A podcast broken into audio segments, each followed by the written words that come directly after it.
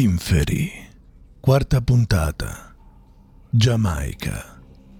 Colonna sonora di tabletop audio, effetti speciali di Free Sound.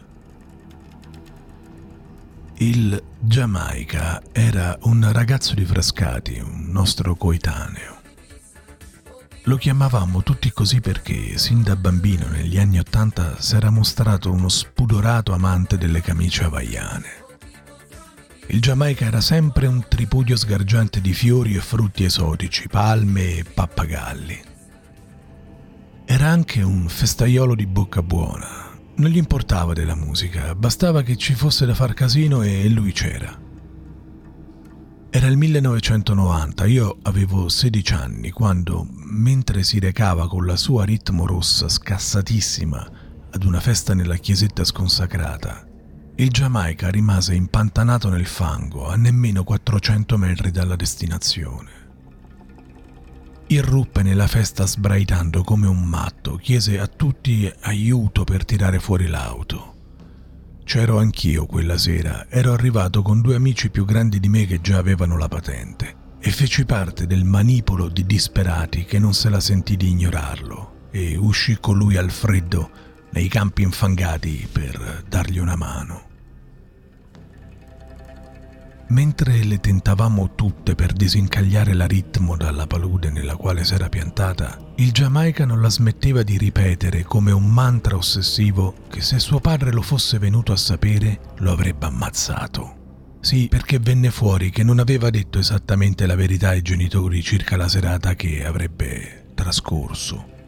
S'era anche ben guardato dal dirgli che i suoi piani comprendevano una sessione di riscaldamento alla cantina Paoletti di modo da arrivare alla festa già su di giri. E men che meno aveva fatto menzione ai suoi vecchi della festa nella chiesa sconsacrata.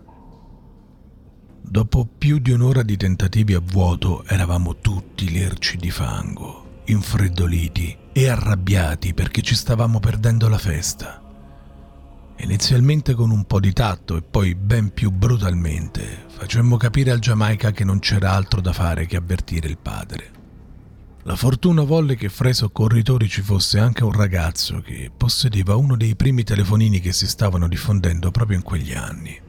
Chiamarlo telefonino è un eufemismo perché in realtà era una specie di mattone con un'antenna lunghissima, ma mi ricordo che mi sembrò comunque una gran figata.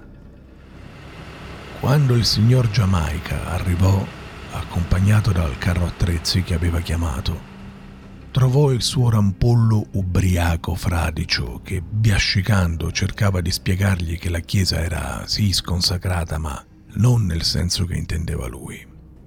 Il padre lo prese a calci nel sedere davanti a tutti. Non lo so se riuscite a immaginare l'umiliazione di un diciottenne al suo primo vero respiro di adulta autonomia trattato come un ragazzino che ne ha fatta una grossa davanti ai suoi amici la pena per la sua sorte che tutti provammo il pensiero che sarebbe potuta toccare a noi. Negli anni seguenti fece dell'aneddoto del Giamaica una favola ammonitoria diffusa in tutti i castelli.